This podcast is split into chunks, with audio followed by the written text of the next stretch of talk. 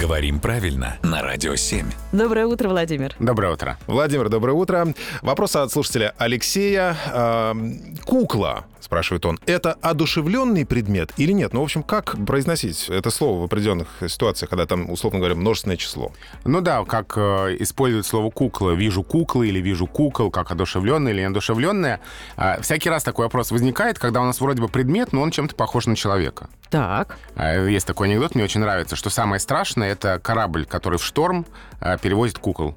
Когда они- он кренится, и они да, Да-да. вместе открывают, да, и говорят «мама». Ой, ой, и глаза вот эти. вот. Да, да, да. А, так вот, именно с этим и связано наше колебание. Мы не очень понимаем, они живые или нет. Но есть грамматические словари, которые отвечают на этот вопрос. А, и, в общем, эти колебания, они нам позволяют. То есть значение игрушка, кукла можно использовать и как одушевленное, и как неодушевленное существительное. То есть и так, и так будет правильно. Но у слова кукла еще есть значение человек. А, ну, например, куклы можно назвать бездушного и пустого человека, или того, кто слепо действует по воле другого.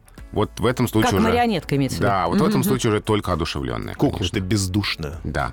А А, если... как склоняется тогда? Ну, тогда одинаково правильно вижу куклы и вижу кукол. И как одушевленные, и как неодушевленные. Эти варианты возможны. Ну вот и разобрались. Володь, спасибо. Ну, друзья, ваши вопросы вы можете присылать к нам сюда, а мы обязательно передадим Владимиру Пахомову и снова вместе разберем.